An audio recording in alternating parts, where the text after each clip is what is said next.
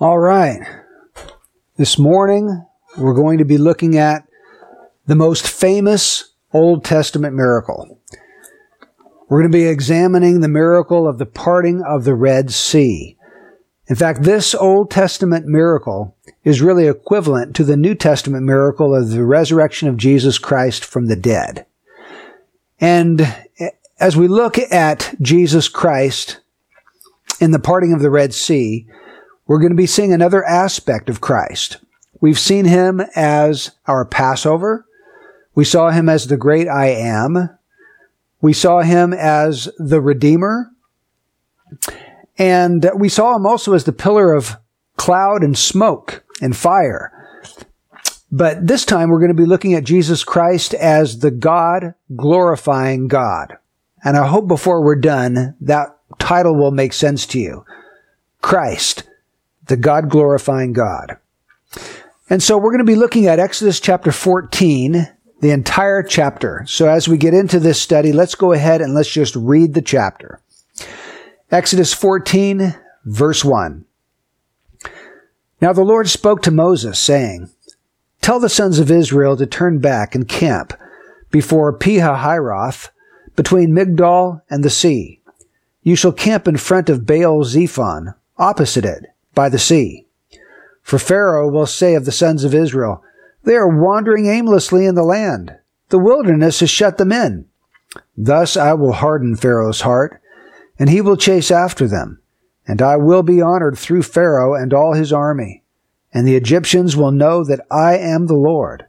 And they did so. When the king of Egypt was told that the people had fled, Pharaoh and his servants had a change of heart toward the people, and they said, What is this we have done, that we have let Israel go from serving us? So he made his chariot ready and took his people with him. And he took six hundred select chariots and all the other chariots of Egypt with officers over all of them.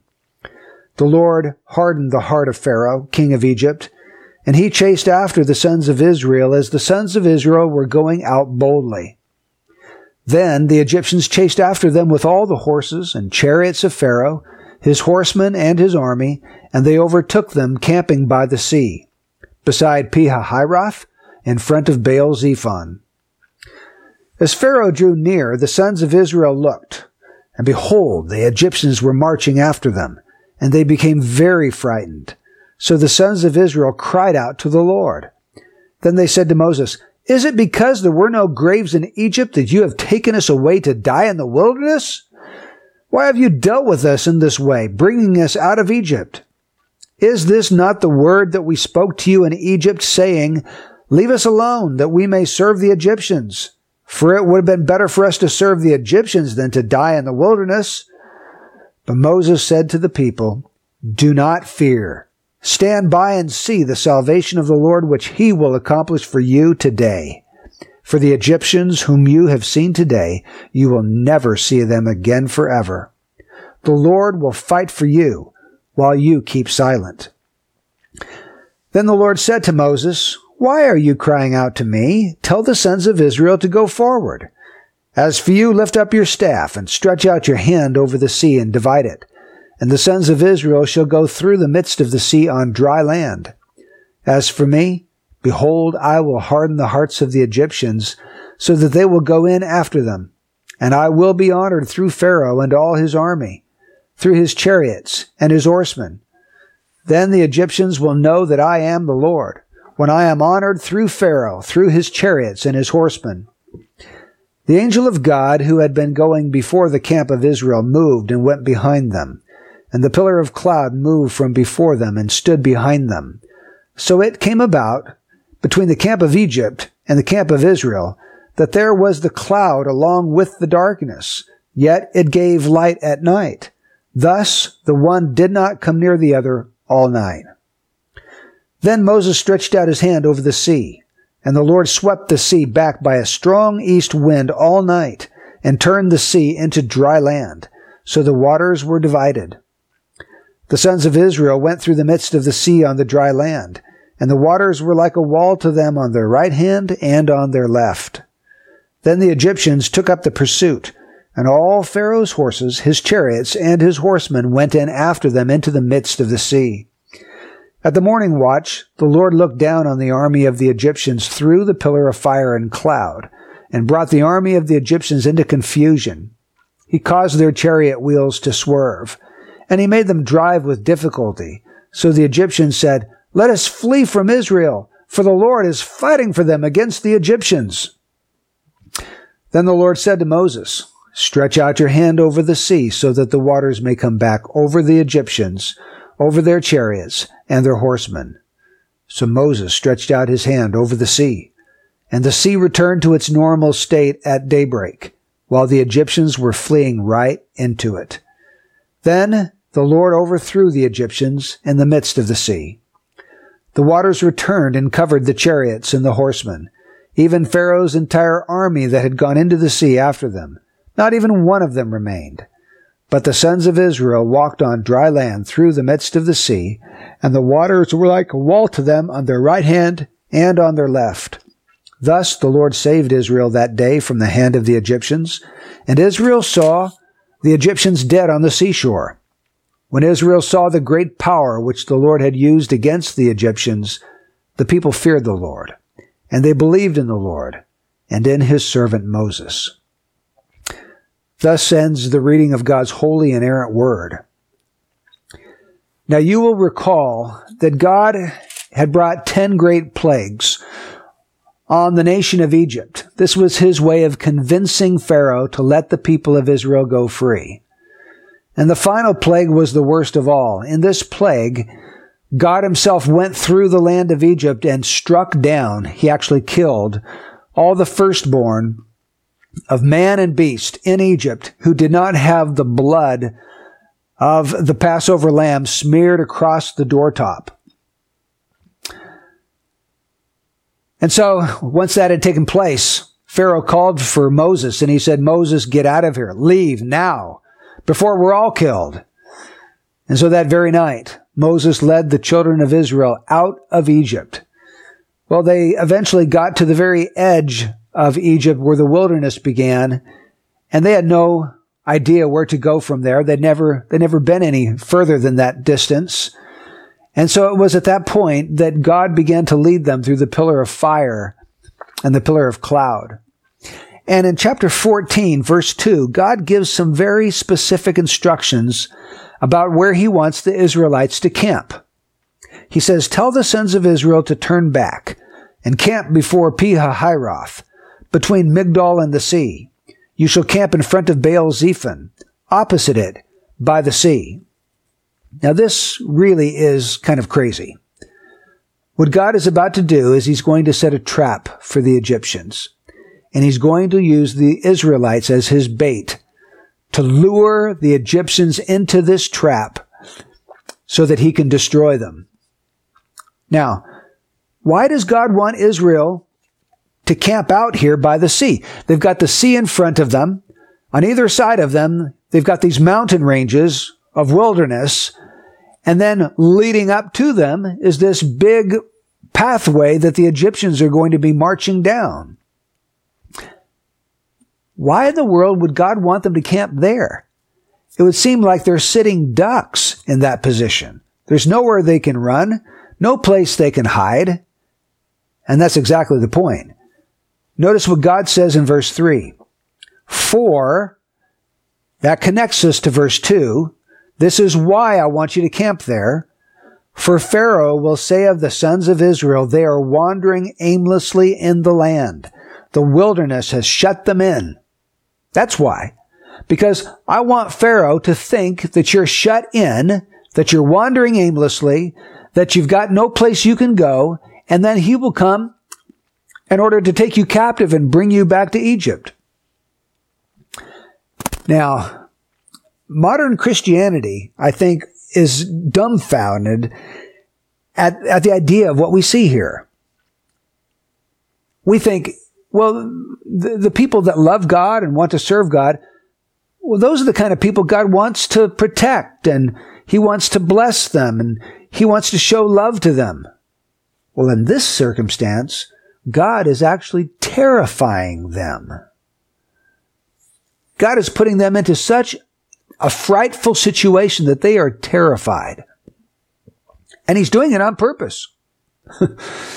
we don't really have any categories for that kind of a God. But my friends, this is the God of the Bible. This is the true and living God.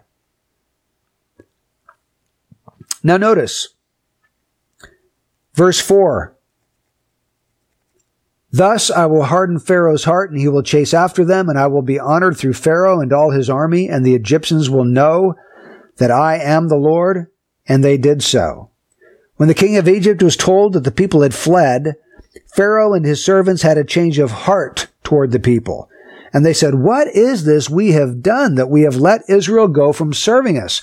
So Pharaoh had a change of heart. He had a change of mind.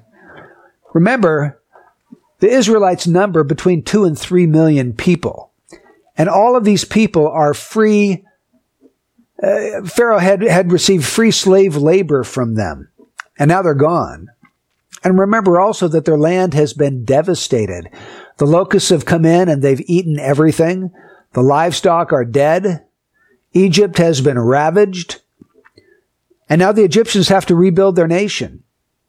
How in the world are they going to rebuild their nation without any free slave labor? Also remember that before the Israelites left, they asked their neighbors to give them some articles of silver and gold. And the Egyptians did so. And even if the Egyptians only gave a little bit of silver and gold to each family, let's say worth $100 today, there, there was enough Israelites so that the total sum of money given to them would have equaled $60 million. The Egyptians needed that money. They needed that silver and gold to rebuild their nation. And so Pharaoh's thinking, I've been a stupid idiot. What have I done? I've let all these slaves go free.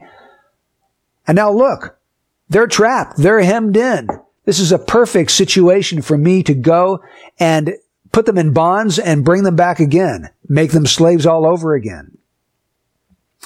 Now, Egypt had the most powerful army on the face of the earth. And the Hebrews were not soldiers. Remember, they were slaves. They were untrained in war. They didn't have any weapons. They didn't have swords or spears or bows and arrows. They were just sitting ducks for anyone like Pharaoh and his army that wanted to come in and take them captive again. Now try to imagine this scene. The Israelites, way off in the distance, heard a rumbling sound. They had no idea what it was, but they're hearing this rumbling sound. It's actually the rumbling of horses' hooves. And way off in the distance, they see this billowing cloud of dust going up from the earth. And they hear shouts. The billowing cloud of dust is the dust that is surfacing because of this marching army. And the shouts are soldiers shouting as they're heading into war. They see the glint of the sun on some shields and swords. And then they see these chariots racing toward them. And at that point, I imagine mothers are screaming, they're clutching their little babies to their bosom. The men are railing on Moses. They're saying, what in the world have you done? Did you bring us out here because there wasn't enough graves in Egypt? It would have been better off for us for just to be left in Egypt. Why did you bring us out here? And in all of this, we see God doing two strange things. At least they're strange by our standards today when we view things through our modern evangelical Christian lenses. Number one, the Bible says that God hardened Pharaoh's heart. He says that in verse 4. Thus I will harden Pharaoh's heart, and he will chase after them. Now, the Bible doesn't say that God was softening Pharaoh's heart. We think God doesn't harden hearts. God softens hearts. God opens hearts. God changes hearts. God doesn't harden hearts. Well, according to the book of Exodus chapter 14, God hardens hearts. In fact, when the apostle Paul is giving his commentary on this situation over in Romans chapter 9, listen to what he says in verse 18. So then he, that is God, has mercy on whom he desires, and he hardens whom he desires. Well, so much for God loves everyone exactly the same and he's doing everything he can to save everyone. Uh, no, not in the case of Pharaoh. God is not trying to save Pharaoh. God is trying to destroy Pharaoh and his army. And he's not just trying, he's actually going to accomplish that. Now, we need to remember that God is not changing Pharaoh's heart from a soft heart into a hard heart. Pharaoh's heart is already evil. It's already proud and obstinate. It's already hard toward God. All God is doing is just confirming Pharaoh in his hard heart, and he's making it a little bit harder. It's already hard. I did a study. I took a look through the book of Exodus and I looked at this phrase, hardened his heart, because I wanted to see how that works. Who's hardening whose heart? Now, two times, well, let me back up. Five times the Bible says Pharaoh's heart was hardened. Now, in those instances, we don't know who did the hardening because the Bible doesn't say. It just says Pharaoh's heart was hardened. Pharaoh could have been hardening his own heart or the Lord could have been hardening Pharaoh's heart. We're not told. But in the other 13 instances, two times the Bible says Pharaoh hardened his heart. 11 times the Bible says the Lord hardened Pharaoh's heart. So really the emphasis in the book of Exodus when we read about Pharaoh having a hardened heart is that the Lord is the one doing the hardening. Now, Pharaoh also is participating and he's hardening his own heart, but the Lord stands behind all of that in his sovereign providence. And the Lord sovereignly is hardening Pharaoh's heart because he wants Pharaoh to do something that will actually bring the Lord glory and honor. Now that was the first strange thing. The Lord hardened Pharaoh's heart. The second strange thing is that the Lord terrified his own people. Like in chapter 14 verse 10, it says, As Pharaoh drew near, the sons of Israel looked, and behold, the Egyptians were marching after them, and they became very frightened. And I would too, wouldn't you? You have no weapons. You have no soldiers. Here is the most mighty military army on the face of the earth coming after you, trained men in battle with chariots and spears and shields and swords. It would be a terrifying situation. We think if someone's serving God, God would never do anything to bring about suffering or fear to their life. Well, that's not what the Bible teaches, is it? God is deliberately bringing a situation upon the Israelites that is going to cause them great fear. You say, wait a minute. That's not my God. My God would never do something like that. Well, if that's true, then you do not know the God of the Bible because the God of the Bible did do something like that. You know, you and I, if, if, if we have a wrong God, a God who's not the God of the Bible, we better get rid of that concept of God as soon as we possibly can because we're worshiping a false God. We need to worship the true and living God, the God of scripture. Now, my question to you this morning is, why did God do all this? Why did God set a mouse trap and use his own people as cheese? I want to give you three reasons. Three reasons. Number one, to demonstrate his power. God did all of this, set the Israelites up, used them as bait to draw in the Egyptians because he wanted to demonstrate his power. And I get that from Romans 9:17. Here in Romans 9:17 the apostle Paul is giving his commentary on this whole situation and I want you to listen to what Paul says about it. Romans 9:17. For the scripture says to Pharaoh, for this very purpose I raised you up, to demonstrate my power in you, and that my name might be proclaimed throughout the whole earth. God wanted to demonstrate his power. Now think about the power that would be necessary to open up the Red Sea so that two to three million people could march through in a single night. You know, when I think about the parting of the Red Sea, I think about God opening up a path maybe 10 or 20 feet wide, But you know, it would be impossible to get that many people through a path that small in the space of one night. We're probably talking about a path at least a half a mile wide in order for them to all get through. And then think, it says in Exodus 14, 22, the sons of Israel went through the midst of the sea on the dry land, and the waters were like a wall to them on their right hand and on their left. The waters are like a wall.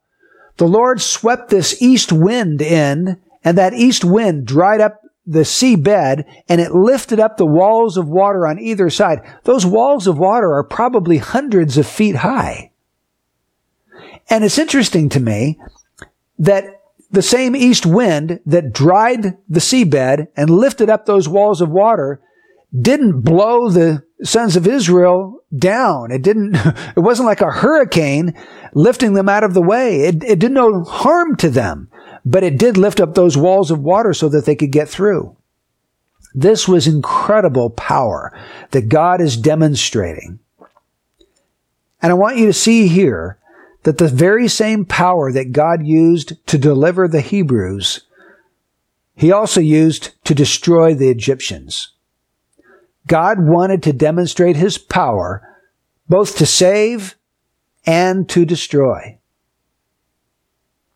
You see, God had already decided who he was going to save and who he was going to destroy. He'd already decided he was going to save the Hebrews and he was going to destroy the Egyptians.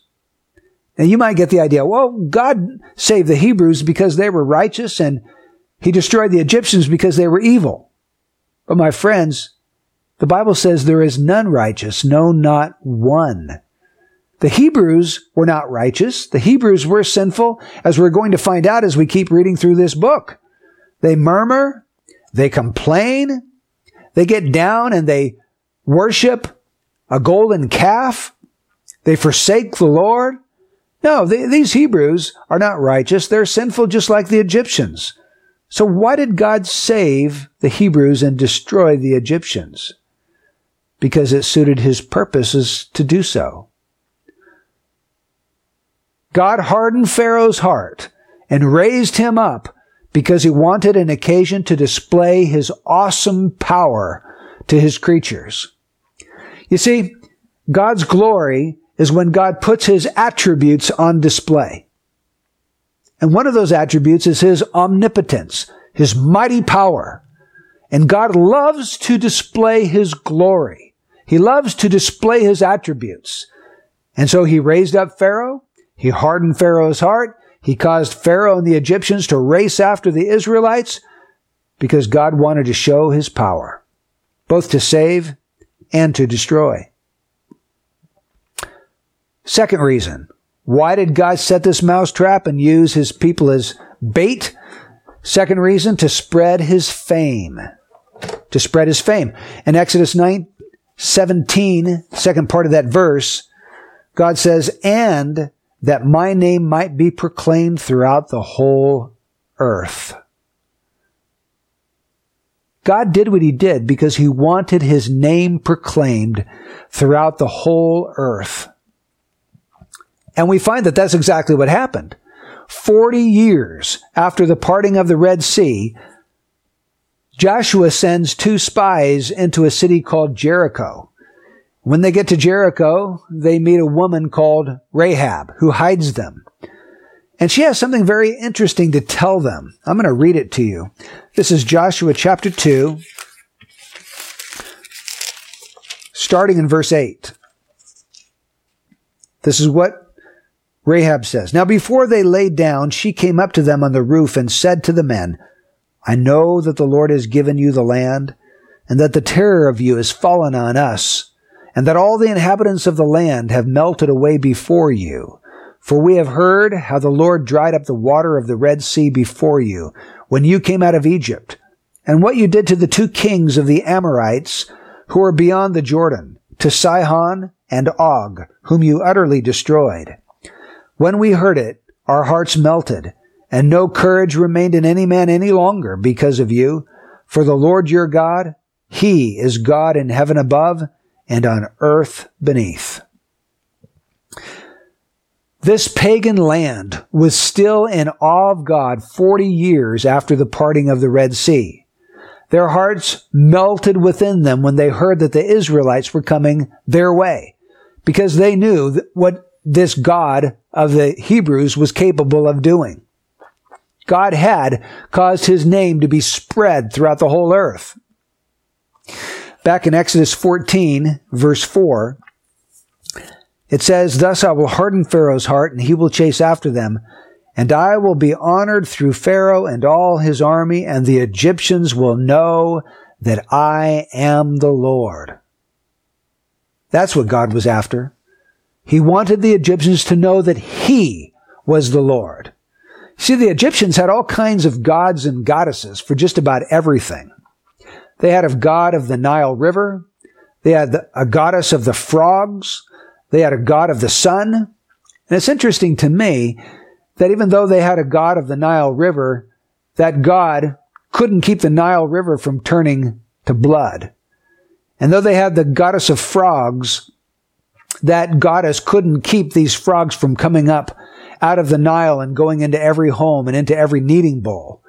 And though they had a god of the sun, that god couldn't keep the sun from being darkened because the Lord Jehovah, the true and living God, the creator, wanted to show that he was the Lord and that all these others were false gods and just idols. So God is wanting not only to demonstrate his power, but he's also wanting to spread his fame. I want to show you just a bunch of verses that demonstrate this fact. You, perhaps you've never seen this in scripture, but if you just read through the Bible from Genesis to Revelation, you will see a silver thread. And in this thread, you're going to see God's purpose for doing everything that he does. God does everything for his own sake, for his name's sake, to display his own glory. So let's take a trip through the Bible. 1 Samuel chapter 12. 1 Samuel chapter 12, verse 22. For the Lord will not abandon his people on account of his great name because the Lord has been pleased to make you a people for himself. Why did God not abandon his people? It was on account of his great name. That's why he didn't abandon them. It wasn't for their sake. It was for his name's sake that he did that. Or we could go to 2 Samuel chapter 7 and look at verse 23. And what one nation on the earth is like your people Israel, whom God went to redeem for himself as a people and to make a name for himself and to do a great thing for you and awesome things for your land before your people whom you have redeemed for yourself from Egypt, from nations and their gods. Why did God redeem for himself a people? It was to make a name for himself, to do a great thing for himself, that's why God did it. He was making a name. He was spreading his fame. Let's take a look at Psalm 23, that very famous psalm that everybody has memorized by now. Psalm 23, the Lord is my shepherd. Well, take a look at one of the lines in this psalm. He restores my soul. He guides me in the paths of righteousness for his name's sake. That's why he paths, or guides you and me in the paths of righteousness is for his name's sake. Or let's turn to Isaiah 43, verse 25. I, even I, am the one who wipes out your transgressions for my own sake, and I will not remember your sins. Why does God wipe out our transgressions? The Bible says it's for his own sake. His own sake. What about Isaiah 48, verses 9 through 11? For the sake of my name, I delay my wrath, and for my praise, I restrain it for you, in order not to cut you off. Behold, I have refined you, but not as silver. I have tested you in the furnace of affliction. For my own sake, for my own sake I will act. For how can my name be profaned? And the, and my glory I will not give to another. All the way through this passage, God is emphasizing, it's not for your sake, it was for my own sake. For the sake of my name, I delay my wrath. For my praise, I restrain it for you. For my own sake, for my own sake, I will act. How can my name be profaned? God will not allow his name to be profaned and drugged through the mud, but instead he will exalt his holy name. Or let's look at Ezekiel chapter 20 and verse 14. But I acted for the sake of my name, that it should not be profaned in the sight of the nations, before whose sight I had brought them out. Or how about Ezekiel 36, verse 22 and 23? Therefore say to the house of Israel, Thus says the Lord God, It is not for your sake, O house of Israel, that I am about to act, but for my holy name, which you have profaned among the nations where you went. I will vindicate the holiness of my great name, which has been profaned among the nations, which you have profaned in their midst. Then the nations will know that I am the Lord, declares the Lord God, when I prove myself holy among you in their sight. Again and again and again, God emphasizes that what he does, he does for his namesake. That is to spread his fame, to exalt himself before his creatures. Well, let's turn to the New Testament. Let's take a look at John chapter 12, verse 27 and 28. Jesus says, Now my soul has become troubled. And what shall I say? Father, save me from this hour? But for this purpose I came to this hour. Father, glorify your name. Then a voice came out of heaven, I have both glorified it and will glorify it again. The passion of Jesus' heart was that his Father would be glorified, that his name would be glorified, and God says, that's my passion too. I've already glorified my name and I'm going to glorify it again. God is absolutely committed to his own glory. You see, God is God centered. God is not man centered. If you want God to hold you in the center of his universe, I'm sorry, you're going to be sadly mistaken. You're going to be very disappointed because you are not the center of God's universe. God is the center of God's universe. God loves His glory. He won't give it to another. He loves the glory of His name. He loves to spread His fame. Our God is a God-centered God. Well, let's turn to one more. 1 John chapter 2. Verse 12. I'm writing to you, little children, because your sins have been forgiven you for his name's sake. My friends, why did God forgive your sins?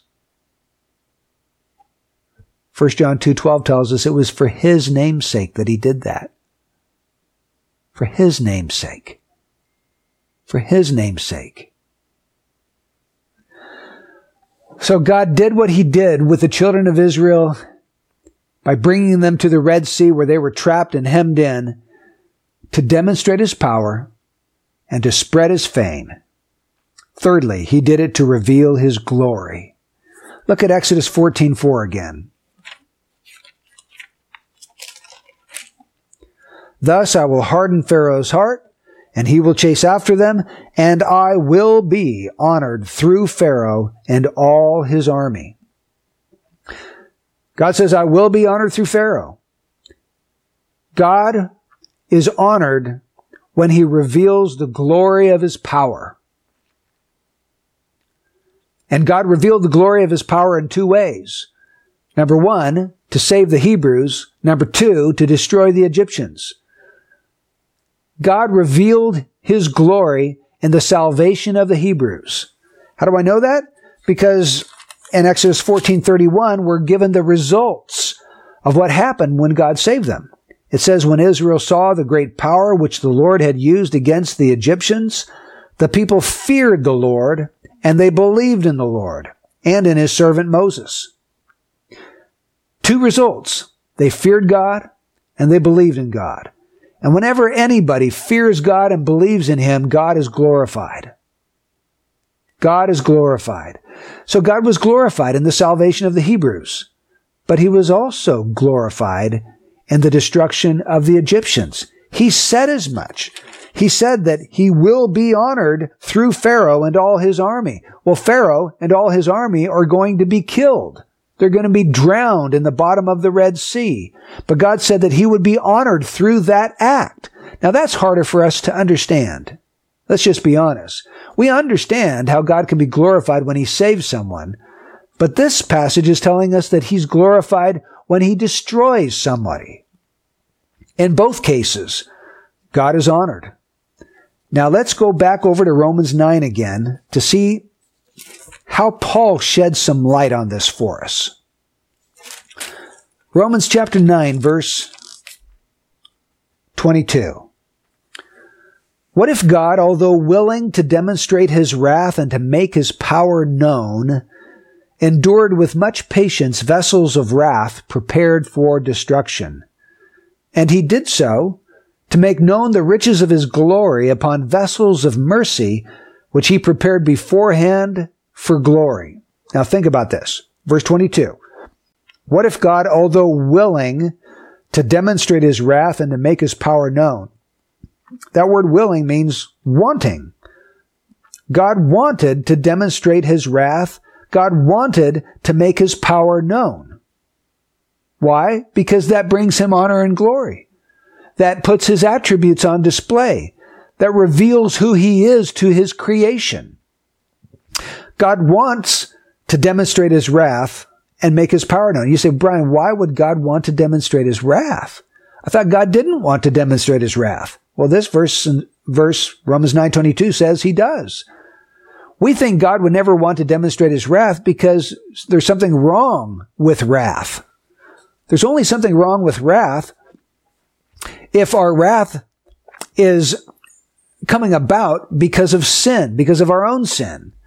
We get angry at somebody because they don't treat us the way we think we ought to be treated. We're proud. And when somebody else humbles us, that makes us mad.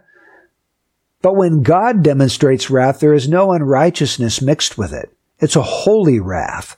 It's pure wrath. It's anger against evil. It's holy anger against sin. And so God can want to demonstrate his wrath because it is part of who he is. It's part of his holy character. Now, why did God, if, although he wanted to demonstrate his wrath and to make his power known, why did he endure with much patience vessels of wrath prepared for destruction? Why did he do that? Why didn't he just pour out his wrath upon these vessels of wrath?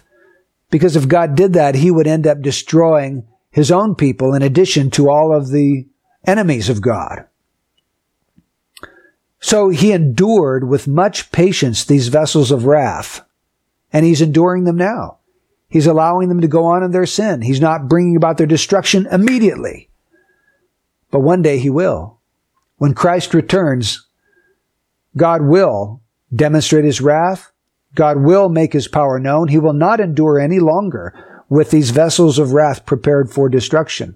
Right now he's doing that because of verse 23. Verse 23 says, And he did so to make known the riches of his glory upon vessels of mercy, which he prepared beforehand for glory. God wants to make known the riches of his glory upon vessels of mercy, which he prepared beforehand, that is, before the foundation of the world. He decided to show his mercy on his elect and to bring them to glory. Now, notice that God is getting glory not only from these vessels of mercy, but from the vessels of wrath. God will receive glory when he pours out his wrath and power upon vessels of wrath. And God will receive glory when he pours out his mercy upon his elect and brings them to glory. God will get glory both in saving and in destroying, both in taking some to heaven and in destroying others in hell. God will be glorified because he will demonstrate the perfections of his character. Now, let's draw all of this down to a conclusion. My friend, are you in a similar situation this morning as the Israelites were?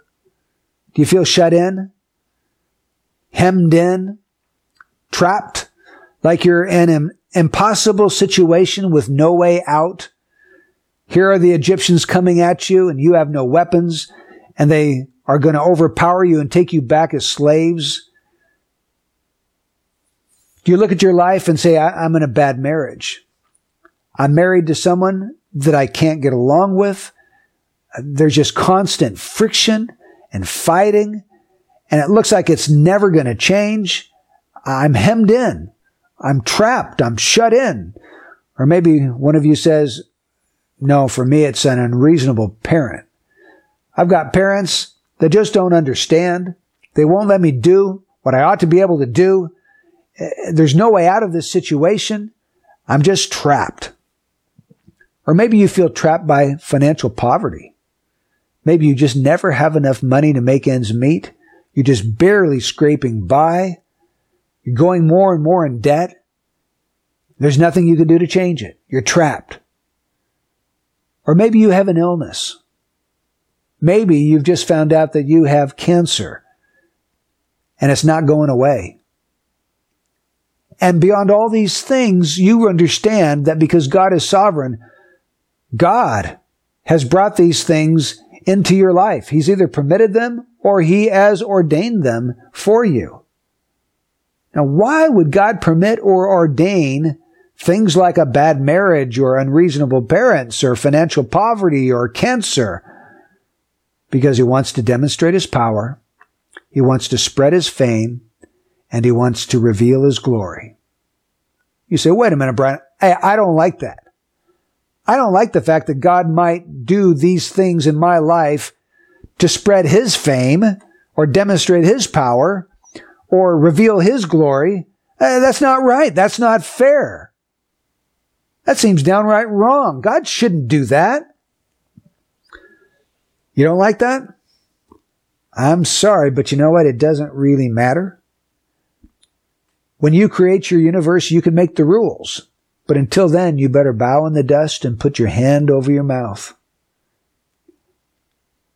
I really think one of the greatest differences between a saved person and a lost person is that a saved person loves God for who he is he delights in God for who he is, and he wants his life to bring glory to God, even if it means trials and pain and suffering and fear. My friend, are you willing to face pain or fear or difficulties if it will only bring God glory, if it'll demonstrate his power and spread his fame and reveal his glory? The lost person hates God. Now, he'd never admit that, but if you get to the bottom of his heart, there's a hatred for God. He wants to glorify himself, not God. And he's repulsed at the idea that God would bring him into situations of pain in order to glorify himself. In Exodus 14, God deliberately boxed his people in to reveal his glory. Are you willing to experience pain or fear if it will glorify God. The saved person wants to glorify God more than anything in his life because he loves God. He trusts God. He understands that we only see a tiny sliver of all that is going on. God sees it all. And if God allows or ordains me to go through these difficult, painful situations, God has a good reason for it because I trust him. I know that he's good. I know that he is love and I trust him. Now, the question that arises, it arises in my mind is, Well, how can we glorify God when we face these terrifying situations? How can we do that? We do it by showing that we believe Jesus is better than health. He's better than our comfort.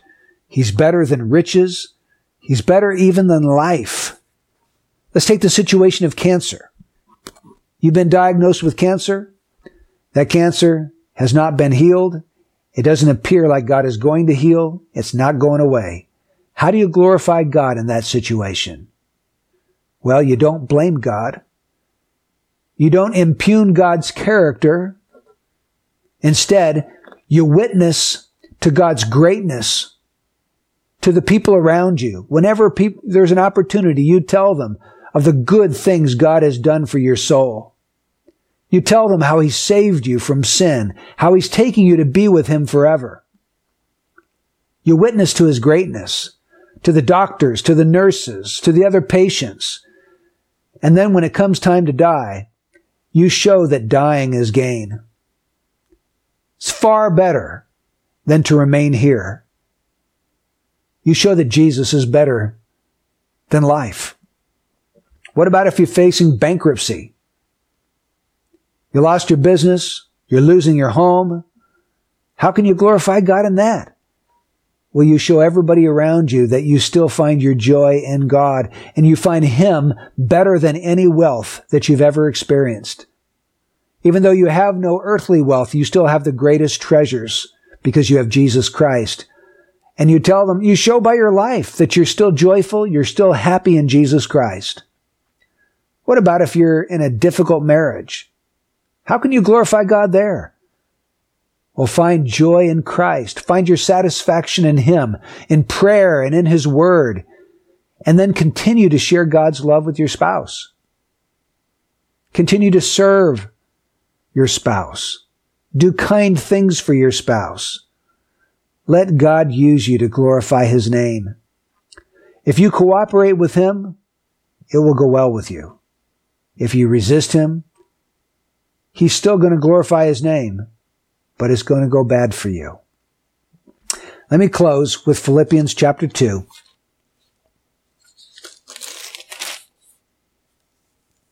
Verses 9 through 11. For this reason also God highly exalted him, that is Christ, and bestowed on him the name which is above every name, so that at the name of Jesus every knee will bow of those who are in heaven and on earth and under the earth, and that every tongue will confess that Jesus Christ is Lord to the glory of God the Father. There's coming a day when every knee is going to bow and every tongue is going to confess that Jesus Christ is Lord. Some people will not willingly bow and they will not willingly confess, but they will be made to bow and they will be made to confess on that final day and then they'll be cast into hell. But you know what? God will still be glorified by their damnation and their destruction, just as he will be glorified by the saints' willingness to bow and to confess Jesus as Lord right now. Have you surrendered to God? Are you living for His glory? If that's so, then all the riches of heaven are yours. But if you resist God and you live for your own glory, all the torments of hell are yours. What will you choose today, my friend? What will you choose? Lord, I pray that you would use this message in the lives of many people.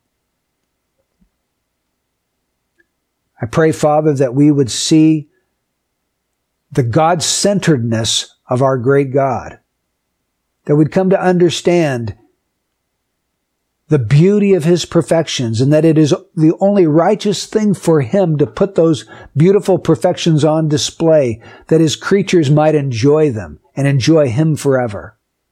In Jesus' name, amen.